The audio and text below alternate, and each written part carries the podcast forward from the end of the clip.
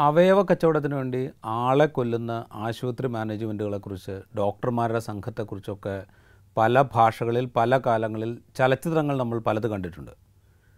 ഈ അടുത്ത കാലത്ത് കഴിഞ്ഞ ആഴ്ച എറണാകുളത്തെ ഫസ്റ്റ് ക്ലാസ് ജുഡീഷ്യൽ മജിസ്ട്രേറ്റ് കോടതി മൂന്നിൽ നിന്ന് പുറത്തു വന്ന ഉത്തരവ് നമുക്കിടയിലും അത്തരം സംഘങ്ങളുണ്ടോ എന്ന സംശയം ഉണർത്തുകയാണ്. ഇത് ഒരു കഥ പറഞ്ഞിട്ട് വേണം ഇതിനകത്തേക്ക് വരാൻ.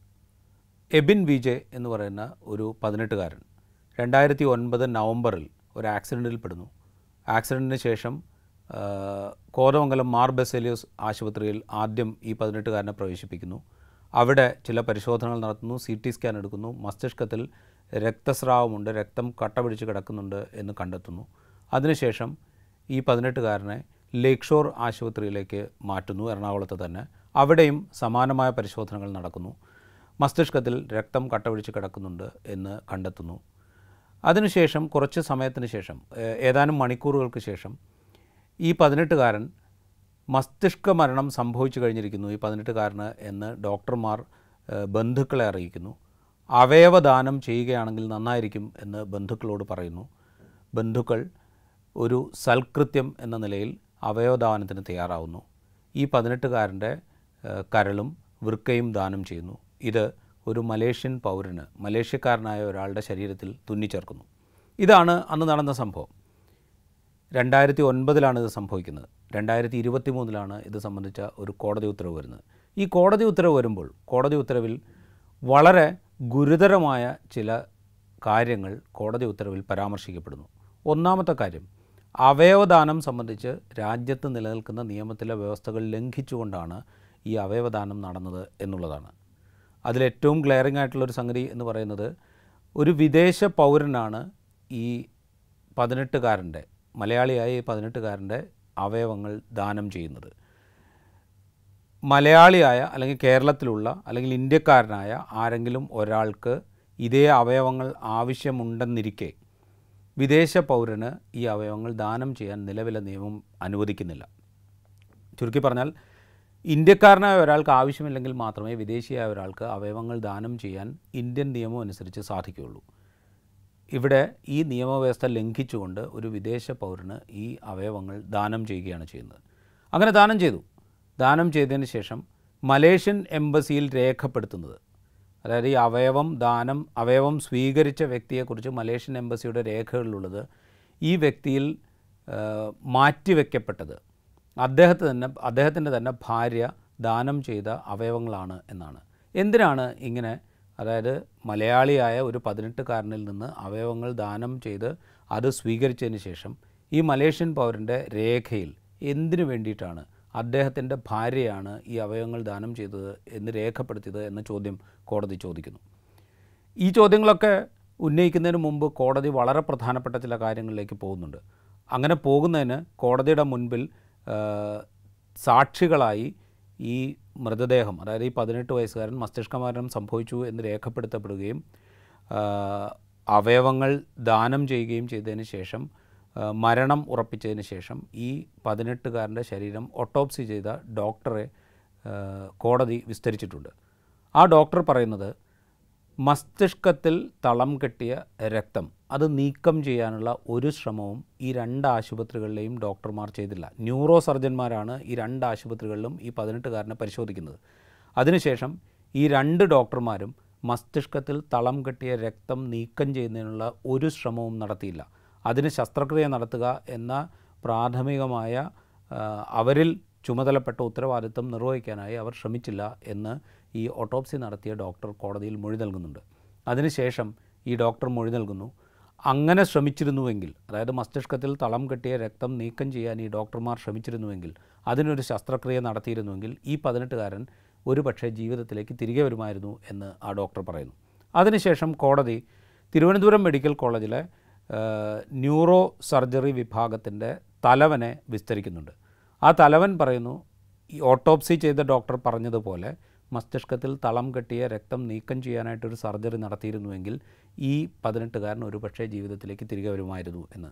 അതിന്റെ കൂടെ ഈ തിരുവനന്തപുരം ന്യൂറോ സർജറി വിഭാഗത്തിന്റെ തലവൻ അദ്ദേഹം മൊഴി നൽകുന്നുണ്ട് അവയവദാനത്തിന് നിലനിൽക്കുന്ന നിയമപ്രകാരം അവലംബിക്കേണ്ട മാർഗങ്ങൾ ഇവിടെ തീർത്തും ലംഘിക്കപ്പെട്ടിരിക്കുന്നു എന്ന്.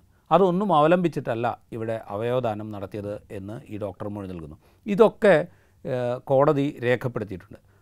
കോടതി ഇത് മാത്രമല്ല രേഖപ്പെടുത്തുന്നത്. ഈ പതിനെട്ടുകാരന്റെ ആക്സിഡന്റിന് ശേഷം ആദ്യം കോതമംഗലത്തെ മാർബസെലിയോസ് ആശുപത്രിയിൽ അഡ്മിറ്റ് ചെയ്യുന്ന സമയം അവിടുത്തെ ട്രീറ്റ്മെന്റ് രേഖകൾ അവിടുത്തെ ചികിത്സാ രേഖകൾ അതിനുശേഷം എറണാകുളത്തെ ലേക്ക് ഷോർ ആശുപത്രിയിലേക്ക് മാറ്റിയതിനു ശേഷം ലേക്ക് ഷോർ ആശുപത്രിയിലെ ചികിത്സാ രേഖകൾ ഇതൊക്കെ കോടതി വിശദമായി പരിശോധിക്കുന്നുണ്ട്. അതിനുശേഷം ഈ ചികിത്സാ രേഖകളിൽ രേഖപ്പെടുത്തിയ കാര്യങ്ങൾ എന്തൊക്കെയാണ് എന്ന് കോടതി വിവരിക്കുന്നുണ്ട്. ഈ സാധാരണ നിലയ്ക്ക് മസ്തിഷ്ക മരണം രേഖപ്പെടുത്തുന്നതിന് ഒരു പരിശോധന ഒരു ടെസ്റ്റ് നടത്തേണ്ടതുണ്ട്. ആ ടെസ്റ്റ് സാങ്കേതിക ടെസ്റ്റ് ആയതുകൊണ്ട് അതിന്റെ പേരിലേക്ക് ഞാൻ കിടക്കുന്നില്ല. പക്ഷേ ആ ടെസ്റ്റിനെ കുറിച്ച് കോടതി രേഖയിൽ പറയുന്നുണ്ട്. കോടതി രേഖ ഇതിനൊപ്പം നിങ്ങൾക്ക് സ്ക്രീനിൽ കാണാം. ഒപ്പം കോടതി രേഖയുടെ പകർപ്പ് ഈ വീഡിയോടൊപ്പം അറ്റാച്ച് ചെയ്യുന്നുണ്ട്. അതിൽ ആ പരിശോധന എന്താണ് എന്നുള്ളതിനെക്കുറിച്ച് പറയുന്നുണ്ട്. ആ പരിശോധന നടത്തിയിട്ടേയില്ല എന്ന് ആശുപത്രി രേഖകൾ ഉദ്ധരിച്ചുകൊണ്ട് കോടതി പറയുന്നു. ഈ പരിശോധന നടത്തിയിട്ടേയില്ല എന്ന് വിദഗ്ധരായ ഡോക്ടർമാർ മൊഴി നൽകുകയും ചെയ്യുന്നു. അതായത് മസ്തിഷ്ക മരണം സ്ഥിരീകരിക്കുന്നതിന് നിയമപ്രകാരം നടത്തേണ്ട ഒരു പരിശോധന നടത്താതെയാണ് മസ്തിഷ്ക മരണം സംഭവിച്ചു ഈ പതിനെട്ടുകാരന് എന്ന് ഡോക്ടർമാർ ബന്ധുക്കളെ അറിയിക്കുന്നത്. അതിനുശേഷമാണ് വിദേശ പൗരന് വേണ്ടി വിദേശ പൗരന്റെ ശരീരത്തിലേക്ക് ഈ പതിനെട്ടുകാരന്റെ ശരീരത്തിലെ അവയവങ്ങൾ മുറിച്ച് മാറ്റി സ്ഥാപിക്കുന്നത്.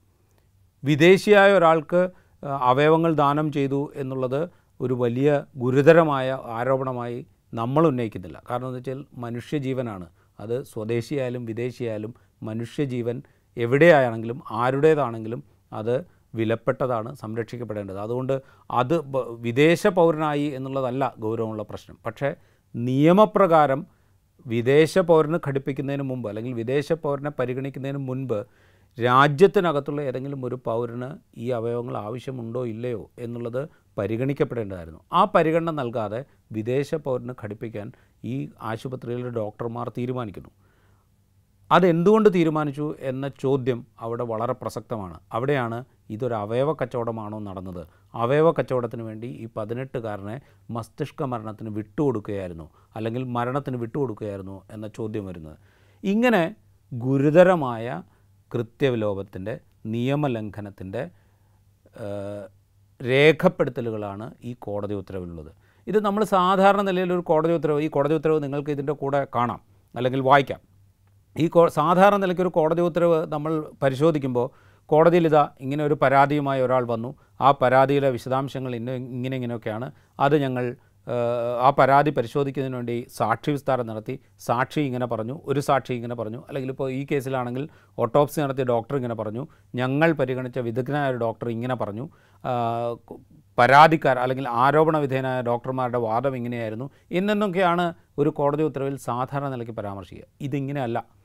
കോടതി ഉത്തരവിൽ ഡോക്ടറെ കേട്ടതിന് ശേഷം കോടതി എത്തിയ നിഗമനങ്ങളായിട്ടാണ് ഈ കോടതി ഉത്തരവിൽ ഇതൊക്കെ റഫർ ചെയ്യുന്നത്.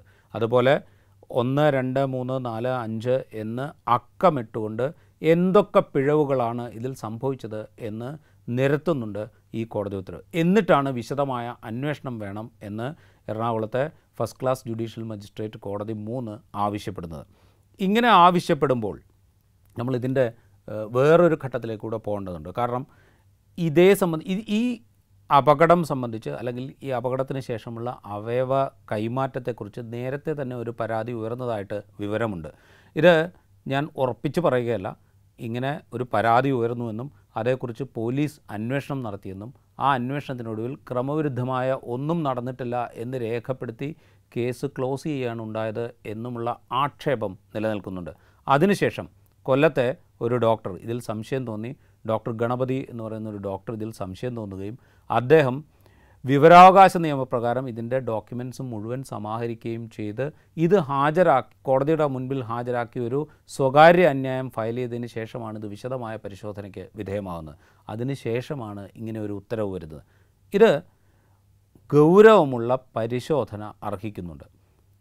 ഗൗരവമുള്ള പരിശോധന അർഹിക്കുന്നുണ്ട് എന്ന് പറയുമ്പോൾ സാധാരണ നിലയ്ക്ക് നമ്മളൊന്ന് ആലോചിച്ച് നോക്കുക. ഇങ്ങനെ അവയവ കച്ചവടത്തിന് വേണ്ടി ഒരു പതിനെട്ടുകാരനെ മസ്തിഷ്ക മരണം പതിനെട്ടുകാരന് മസ്തിഷ്ക മരണം സംഭവിച്ചു എന്ന് ആശുപത്രി അധികൃതരോ അല്ലെങ്കിൽ ഡോക്ടർമാരോ പറഞ്ഞു എന്ന വിവരം പുറത്തു വരികയാണെങ്കിൽ എന്താണ് സംഭവിക്കുക എന്ന് നമ്മൾക്ക് ഏത് വിധത്തിലാണ് ആ കാര്യങ്ങൾ വാർത്തയാവുക ഏത് വിധത്തിലാണ് അത് ചർച്ചയാവുക എന്നതൊക്കെ നമുക്ക് ഊഹിക്കാവുന്നേ ഉള്ളൂ. പക്ഷേ ഇവിടെ അതൊന്നും സംഭവിക്കുന്നില്ല. അല്ലെങ്കിൽ അതിലേക്കൊന്നും കാര്യങ്ങൾ കടക്കുന്നതേയില്ല. അതെന്തുകൊണ്ടായിരിക്കും? എന്ന് ഗൗരവത്തിൽ ആലോചിക്കേണ്ട ഒരു കാര്യമാണ്. ഇവിടെ സർക്കാർ സംവിധാനമുണ്ട്. സർക്കാർ സംവിധാനം ഇത്ത ഈ ഒരു വാർത്ത പുറത്തു വന്നതിന് ശേഷം ഈ ഒരു വാർത്ത ആദ്യം പുറത്തുവിടുന്നത് ദ ഫോർത്ത് എന്ന് പറയുന്ന പുതുതായി ആരംഭിച്ച ഒരു ഓൺലൈൻ ഡിജിറ്റൽ പ്ലാറ്റ്ഫോമാണ്. ഞങ്ങളുടെയൊക്കെ സഹപ്രവർത്തകയായിരുന്ന ഷബ്ന സിയാദാണ് കോടതിയിൽ നിന്ന് ഈ കോടതി ഉത്തരവ് ആദ്യമായിട്ട് പുറം ലോകത്തേക്ക് കൊണ്ടുവരുന്നത്. ഇങ്ങനെ ഒരു ഉത്തരവ് പുറത്തേക്ക് വന്നു കഴിഞ്ഞാൽ ഇവിടെ സർക്കാർ സംവിധാനമുണ്ട്. സർക്കാർ സംവിധാനങ്ങൾ ഇതിനോട് ഗൗരവത്തിൽ പ്രതികരിക്കേണ്ടതല്ലേ? ഇവിടെ ആരോഗ്യവകുപ്പുണ്ട് ആരോഗ്യമന്ത്രിയുണ്ട് ആരോഗ്യവകുപ്പിന് ഉന്നത ഉദ്യോഗസ്ഥരുണ്ട്. ഇതെന്താണ് സംഭവിച്ചത് എന്ന് പരിശോധിക്കും എന്ന് ആദ്യഘട്ടത്തിൽ തന്നെ പ്രതികരിക്കേണ്ട ഉത്തരവാദിത്തം ഈ സംവിധാനങ്ങൾക്കൊക്കെ ഉണ്ട് പക്ഷേ അവരാരും ഇതിനോട് പ്രതികരിക്കുന്നില്ല. ഇങ്ങനെ ഒരു വാർത്ത വരുന്നു. സാധാരണ നിലയ്ക്കാണെങ്കിൽ എന്താ സംഭവിക്കുക? ഇവിടെ ഗുരുതരമായ വീഴ്ച സംഭവിച്ചിരിക്കുന്നു ആരോഗ്യവകുപ്പിന്. അവയവ മാറ്റം സംബന്ധിച്ചുള്ള നിയമങ്ങൾ ലംഘിക്കപ്പെട്ടുകൊണ്ടുള്ള പ്രവർത്തനങ്ങൾ ഈ സംസ്ഥാനത്ത് നടക്കുന്നുണ്ടോ എന്ന സംശയമുയരുന്നു. അതേക്കുറിച്ച് ഗൗരവമുള്ള പരിശോധന വേണം എന്ന് പ്രതിപക്ഷം ആവശ്യപ്പെട്ടിട്ടുണ്ട്. ഇവിടെ അങ്ങനെ ഒരു ആവശ്യം വരുന്നതായിട്ട് നമ്മൾ കാണുന്നില്ല. അപ്പോൾ ഇതൊരു ഗൗരവമുള്ള സംശയം കോടതിയുടെ ഭാഗത്തു നിന്ന് ആശുപത്രി രേഖകൾ പരിശോധിച്ചുകൊണ്ട് വിദഗ്ധരായ ഡോക്ടർമാരുടെ മൊഴി രേഖപ്പെടുത്തിക്കൊണ്ട് ഓട്ടോപ്സി നടത്തിയ ഡോക്ടറുടെ മൊഴി രേഖപ്പെടുത്തിക്കൊണ്ട് ഒക്കെ ഹോസ്പിറ്റൽ ഡോക്യുമെന്റ്സ് മുഴുവൻ വിശദമായി പരിശോധിച്ചതിന് ശേഷം ഒരു ഗൗരവമുള്ള അന്വേഷണം ഇക്കാര്യത്തിൽ ആവശ്യമാണ് എന്നൊരു കോടതി പറയുമ്പോൾ വലിയ നിശബ്ദത എന്തുകൊണ്ട് സംഭവിക്കുന്നു എന്നുള്ളതൊരു വലിയ ക്വസ്റ്റ്യനാണ് ഈ അവയവമാറ്റത്തിന് വേണ്ടിയുള്ള ദുരൂഹമായ മസ്തിഷ്ക മരണ സ്ഥിരീകരണങ്ങൾ നടക്കുന്നുണ്ടോ ഇല്ലയോ എന്ന സംശയം വലിയ തോതിൽ ഉന്നയിക്കപ്പെടുന്നു. നേരത്തെ മുതൽ ഉന്നയിക്കപ്പെടുന്നുണ്ട്. അതിനൊരു തെളിവായി ഇതൊരു പക്ഷേ ഉയർത്തിക്കാട്ടിയേക്കാമോ എന്ന സംശയം നമ്മുടെ ഈ പറയുന്ന സംവിധാനങ്ങളിലൊക്കെ ഉണ്ടോ എന്ന് നമ്മൾ ഭയത്തോടെ ചിന്തിക്കേണ്ട അവസ്ഥയാണ്.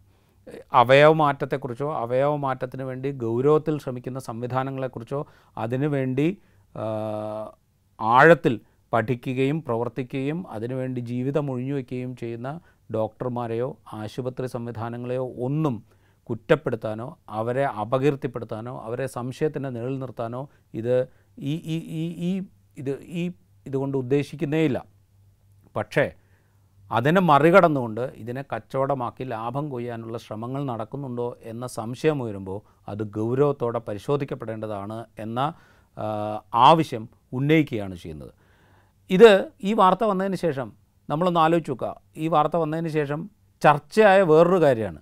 ഒന്ന് ഈ ആശുപത്രിയുടെ ഉടമസ്ഥത ആരുടേതിലാണ് എന്നുള്ള ചർച്ചയാണ് ചിലരെങ്കിലും സാമൂഹ്യ മാധ്യമങ്ങളിൽ പങ്കുവച്ചത്. അതായത് ഇതിന്റെ ഉടമസ്ഥതയിലുള്ള ഷംസീർ വയലിൽ എന്ന് പറയുന്ന ഒരു വ്യക്തിയാണ് കണ്ടില്ലേ കാര്യങ്ങൾ? ഇവരിങ്ങനെയാണ് എന്നുള്ള മട്ടിൽ പ്രചരിപ്പിക്കാൻ ഒരു കൂട്ടർ ശ്രമിച്ചു. പക്ഷേ അദ്ദേഹം ആശുപത്രി വാങ്ങുന്നതിന് എത്രയോ കാലം മുമ്പാണ് എത്രയോ വർഷങ്ങൾക്ക് മുമ്പാണ് ഈ അവയവ കച്ചവടം നടന്നു എന്ന് ആരോപിക്കപ്പെടുന്ന സംഗതി ഈ ഹോസ്പിറ്റലിൽ നടക്കുന്നത് അതായത് ലേക്ക് ഷോർ ഹോസ്പിറ്റലിൽ നടക്കുന്നത്. അപ്പോഴും നമ്മൾ ശ്രമിച്ചത് എന്താ ഇതിനെ വർഗീയമായി മുതലെടുക്കാനാണ് ചിലരെങ്കിലും ശ്രമിച്ചത്. അതിനു വേണ്ടിയിട്ടാണോ നമ്മൾ ശ്രമിക്കേണ്ടത് എന്നുള്ള ക്വസ്റ്റ്യൻ വളരെ ഗൗരവത്തിൽ ഉയരേണ്ട സന്ദർഭമാണിത്. ഈ സം ഈ സമയത്ത് നമ്മൾ ചർച്ച ചെയ്തുകൊണ്ടിരിക്കുന്ന മറ്റു പല വിഷയങ്ങളും ഒന്ന് ആലോചിച്ച് നോക്കൂ. എസ് എഫ് ഐയുടെ സംസ്ഥാന സെക്രട്ടറി പി എം ആഷോ അദ്ദേഹം എഴുതാത്ത പരീക്ഷ വിജയിച്ചു എന്ന് വാർത്ത വരികയും അത് സാങ്കേതിക പിഴവാണ് എന്ന് വിശദീകരിക്കുകയും ചെയ്തതിന് ശേഷം ആ വാർത്ത ചർച്ച ചെയ്യാൻ നമ്മുടെ പൊതുസമൂഹവും നമ്മുടെ മാധ്യമങ്ങളും എത്രമാത്രം സമയം ചെലവഴിച്ചു എന്ന് ആലോചിച്ച് നോക്കുക. അതിൽ പത്തിലൊരംശം അല്ലെങ്കിൽ അതിന്റെ നൂറിലൊരംശം ഇത്രയും ഗൗരവമുള്ളൊരു സംഗതി കോടതി ഉത്തരവായിട്ട് നമ്മുടെ മുമ്പിലേക്ക് വന്നിട്ട് ഗൗരവത്തോടെ അന്വേഷിക്കണം എന്നൊരു കോടതി നമ്മളോട് പറഞ്ഞിട്ട് നമ്മൾ ചർച്ച ചെയ്യാൻ ശ്രമിക്കുന്നുണ്ടോ എന്നുള്ളതും ഗൗരവത്തിൽ പരിശോധിക്കേണ്ട വിഷയമാണ്. ഈ കോടതി ഉത്തരവ് ഇതിന്റെ വിശദാംശങ്ങളിലെ ഒന്നോ രണ്ടോ ഭാഗങ്ങൾ മാത്രമാണ് ഈ ചെറിയ വീഡിയോയിൽ വിശദീകരിക്കാൻ ശ്രമിച്ചത്. ഇതിന്റെ ഈ കോടതി ഉത്തരവ് വളരെ ചെറിയ കോടതി ഉത്തരവാണ്. ആ ഉത്തരവ് ഇതിനൊപ്പം അറ്റാച്ച് ചെയ്യുന്നുണ്ട്. ഗൗരവത്തോടെ പരിശോധിക്കപ്പെടേണ്ട വിഷയങ്ങൾ ഈ ഉത്തരവിലുണ്ട് എന്ന് ഈ ഉത്തരവ് വായിച്ചാൽ നിങ്ങൾക്ക് മനസ്സിലാകും.